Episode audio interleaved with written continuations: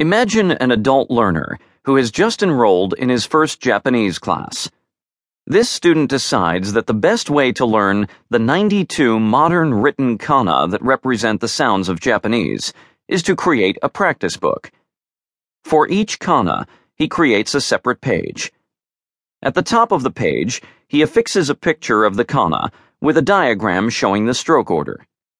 The rest of the page contains uniform blank squares for writing practice.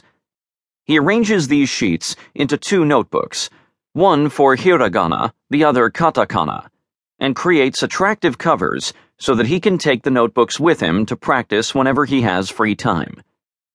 The problem with this strategy is that he spends all his time preparing to study the kana, but not actually studying them. What he sees as good preparation is really wasted time and paper. By the second week of class, he lags behind the other students and ends up dropping the class midway through the term. Clearly, this student did not begin well. But what exactly went wrong? When it comes to studying a foreign language, beginning well doesn't start on the first day of class or the first day in a foreign country. It starts with the decision to study the language. If this decision is not entered into wisely, the actual study of the language will be surprisingly difficult. Faulty decision making can cause students to question their abilities, which then leads to decreased motivation and consequently more struggling with the language. Such a downward spiral culminates in disappointment and disillusionment. Because cognitive scientists study how people make decisions, their research in this area can help with the decision on where, when, and how to study a foreign language.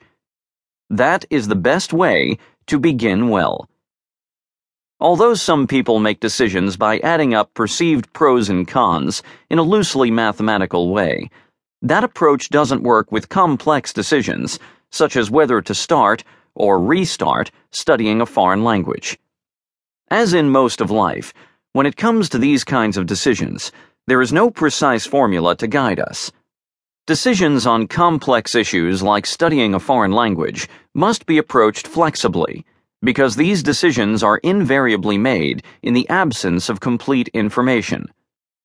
One reason for disappointment with foreign language learning is that the decision is often made without a realistic appraisal of what it will take to succeed, or without even knowing how to define success.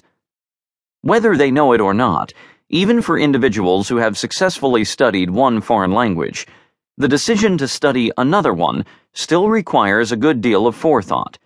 But it is possible to master a super hard language like Chinese, but not a world language like French. It happens more often than you'd expect.